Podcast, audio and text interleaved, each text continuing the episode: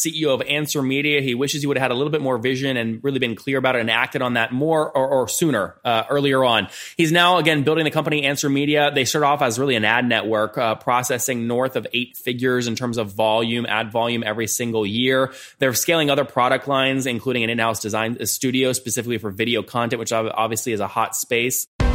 This is the Top Entrepreneurs Podcast, where founders share how they started their companies and got filthy rich or crash and burn. Each episode features revenue numbers, customer counts, and other insider information that creates business news headlines. We went from a couple of hundred thousand dollars to 2.7 million. I had no money when I started the company. It was 160 million dollars, which is the size of many IPOs. We're bootstrapped. We have like uh, 22,000 customers.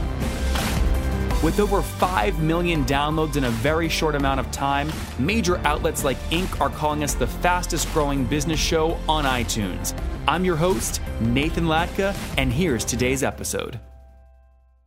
Hello, everyone. My guest today is Lauren Wilson. He is the uh, co-founder and CEO of a company called Answer Media. He spent the last 18 years involved in building consumer-facing application, monetizing page views, and working with publishers. He brings extensive startup experience and leadership to his role as CEO of Answer Media. Previously, as part of the management team at iModule Software, a startup technology provider that sold to private equity, and later with Litmus Media, an online search advertising startup that was acquired by Inuvo. All right, uh, Loren, are you ready to take us to the top?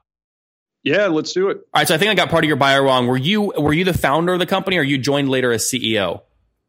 Yeah, so uh, so I started the company with another uh, entrepreneur, Eric Hazen. We started uh, going on about six years ago now. Okay, good. So so you found it with a buddy. Um, you've scaled it. Now, is this more an ad tech play, or is are you selling like a monthly subscription to the ad tech world? Yeah, more of an ad tech play. We like to consider digital media and ad tech because there's a kind of a combination of things that we got going on with some owned and operated sites that we've got uh, uh, investments in. Uh, we've got uh, video studio where we go out and help publishers create uh, video content, uh, customized video content, which ultimately creates more video ad inventory. Um, and then we've got a number of tech solutions that help publishers uh, really around monetization primarily, but uh, you know, and more of an agnostic tech play that uh, contributes to increasing yield for publishers. And then uh, the final part is uh, you know more of an ad network play, connecting buyers and sellers in the video advertising space. So, I mean, there are whole companies focused on just one, like one of those things you just mentioned. Uh, what are you? I mean, what is your bread and butter? What makes up? Which of those things makes makes up the most of your revenue?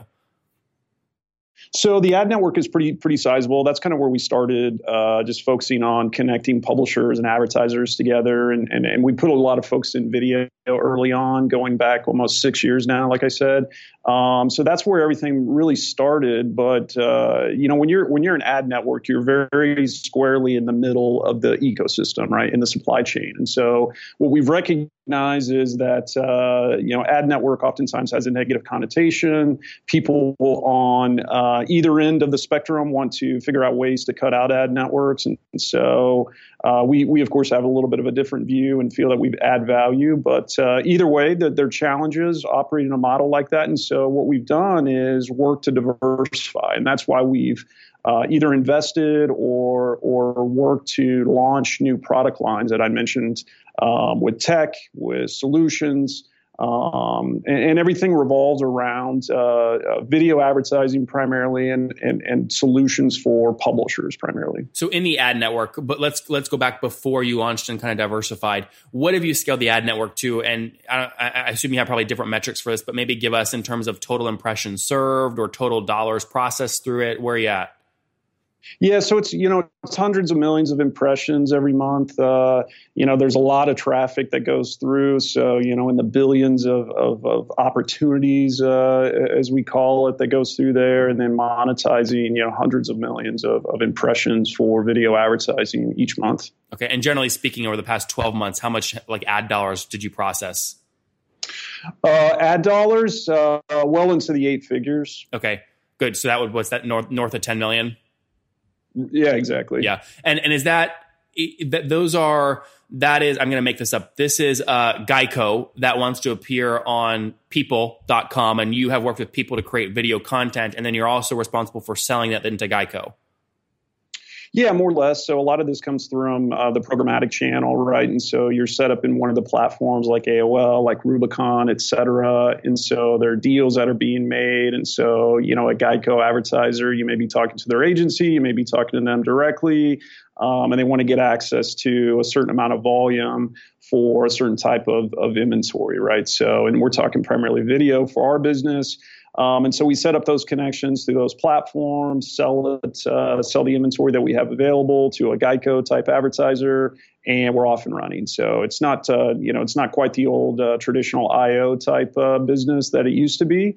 Um, but uh, programmatic works in, in many ways. There's some advantages to it, uh, and, and that's primarily how we do transactions. And generally, what are you charging on a dollar through your platform? And I know you don't, people don't like to be very specific about this, but give me a general range. Yeah, so it's probably a pretty wide range. You know, the CPMS for video are, are quite a bit higher, oftentimes three to, to ten times higher than uh, standard display. So, you know, you're oftentimes talking about you know double digit uh, uh, CPMS. Um, so, you know, a wide range. You know, um, uh, you know, certain types of inventory. Uh, mobile for some reason is, is still on uh, on the lower end of the CPM spectrum. So you might see CPMS range from you know somewhere around four to five dollars all the way up to you know twenty plus dollars. And sorry, my question is, if you process that twenty dollar you know placement, mm-hmm. generally you take in ten percent of that, twenty percent of that as a fee for using your network.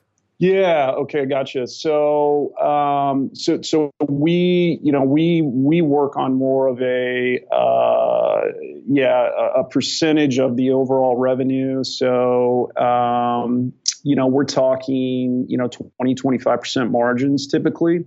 Yep, yep, So if you're processing and you're north of this, but if you're processing 10 million bucks through your ad tech, this is just one of your business lines through your ad tech platform. Mm-hmm. It's fair mm-hmm. to assume you guys are, you know, taking, you know, 20% of that at a minimum. So north of 2 million bucks in revenue for you guys just from that one channel. Yeah, so our revenue is uh, is well into the eight figures. So um, you know we're, we're we're recording that as revenue that uh, that ultimately gets paid from us. The twenty percent is ultimately what we keep to operate our business. I, like you guys, have never been able to find a project management tool that I love. You know, my blog writers like one thing, my developers like one thing, my designers like a different thing, and it's so difficult to get them all on the same page. So when I had Roy Mann, the CEO of Monday.com, on the show, I was pleasantly surprised at what he told me regarding his traction and his growth. And I said, maybe I should try this thing. So we now use Monday.com. I started with the magazine. We've launched the Latka magazine, solely dedicated to SaaS founders. It's the only magazine focused on SaaS. And my content writers and my designers worked beautifully together on that project using Monday.com for project management. I then said, well, let me give it a real test. Let me see if I can use this for sprints and product cycles with my developers using it as well. And so we did that for GetLatka on our last release. It worked like a charm. Never before have I been able to find one tool that my developers, my designers, and my writers and myself can use and be happy with. You know, for me, I do most of my work waiting on the boarding deck about to get on a plane. I have to be able to access this stuff on my mobile device, and it works beautifully. We've been using it for several months now, and I said, Roy, I'd love to introduce this to my audience, but you gotta give me a great discount. Make me a great offer. And he said, Nathan, okay, fine. If your folks sign up and try it today, we'll give them 10% off all plans if they use this link, nathanlatka.com forward slash Monday. So you can go there, try it for free, and if you decide to start paying, you'll get 10% off. Again, that's nathanlatka.com forward slash Monday.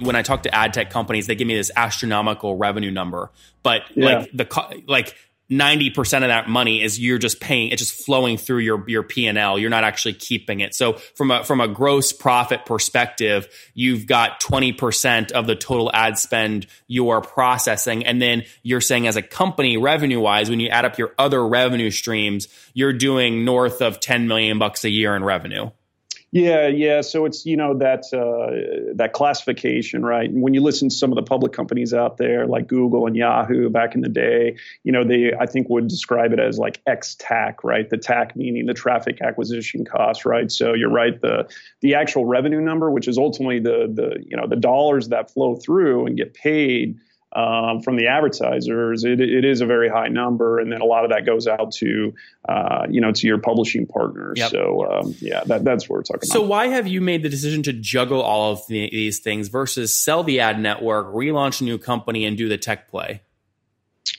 Well, the ad network is a very health, healthy business. You know, it helps support the uh, the investments in other areas. Um, you, you, know, it provides a value. It, it provides uh, you know the opportunity for advertisers to get access to a lot of volume because we're aggregating uh, a lot of different su- uh, supply partners.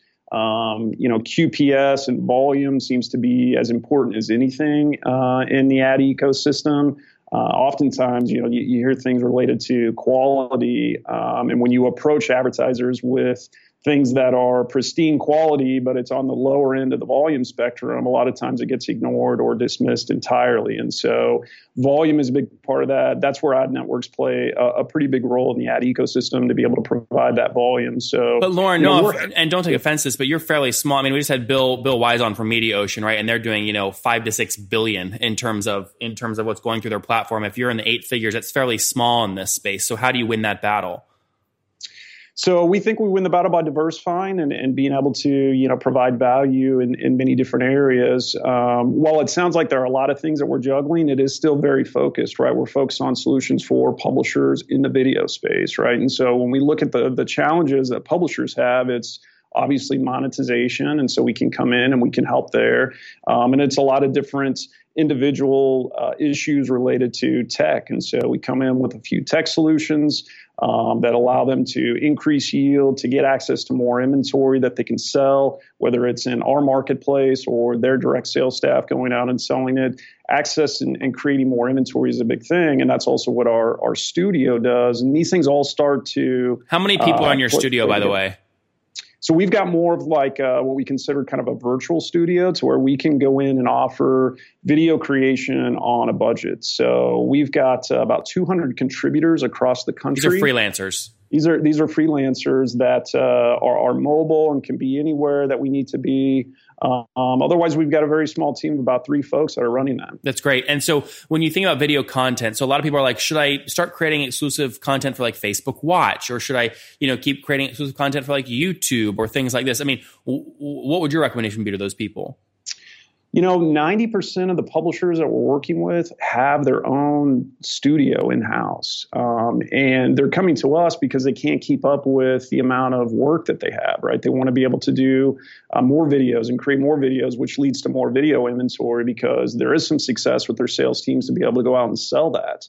So, you know, I don't think it's a bad strategy to incorporate your own studio, your own staff to be able to execute on that strategy. What I would caution is just getting overextended. It's very expensive to do that. And so if you're a, you know, a mid-sized publisher that uh, is going to take a big gamble to invest in a staff and in a studio, you, you, may think twice because there are other good solutions out there, and, and, and that's where we come in and fill that uh, fill that gap. All right, Lauren, let's wrap up here with the famous five. Number one, what's the last business book you read?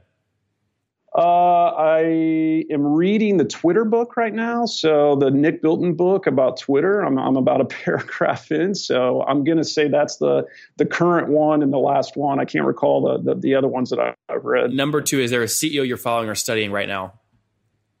Um, studying or following? Wow, that's a good question. Um, I can't say that there is. Okay. Uh, Mark Mark Cuban comes to mind. He's in the news right now, so kind of kind of following some of his actions. Number three, what's your favorite online tool for building a business? Online tool for building a business. You know, we we look at a lot of open source tools. We like some of the lean and and and uh, open source type type solutions. Name one. Uh, you know, we use the uh, uh, the solutions that are uh, I forget the uh, the group that that runs these, but Jira, Bitbucket, and Sightly comes to mind. Those Atlassian. are all great tools. Atlassian, that's right. Yeah, good. Okay, Bitbucket. Number four. How many hours of sleep do you get every night? Oh wow! So probably six to seven. Okay, that's pretty good. And what's yeah, your, what's your situation? Married, single? You have kiddos? Uh, so a couple kids, uh, divorced. how, many, how, many, kids? Uh, I got two beautiful little girls. Oh, okay, good. So two kiddos, and how old are you? Uh, I'm going to be 42 next month. All right, Lauren. Last question. Take us back to your 20 year old self. What do you wish you knew? That's a great question. Uh, I, I, wish I knew. Uh, you know, I wish I knew what. Uh, what, what was ahead, you know, just to be able to kind of have a vision of uh, what was coming ahead and, and be able to plan a little bit better for it. So you, you learn you learn things uh, later in life that uh, you certainly wish you knew younger. So uh, I wish I had a little bit more vision and, and uh, uh, you know, did a little bit more with it in my 20 years. There you guys have it from Lauren, CEO of Answer Media. He wishes he would have had a little bit more vision and really been clear about it and acted on that more or, or sooner, uh, earlier on. He's now, again, building the company Answer Media. They start off as really an ad network, uh, processing north of eight figures in terms of volume, ad volume every single year. They're scaling other product lines, including an in-house design studio specifically for video content, which obviously is a hot space. Lauren, thank you so much for taking us to the top. Thanks, Nathan. Appreciate it.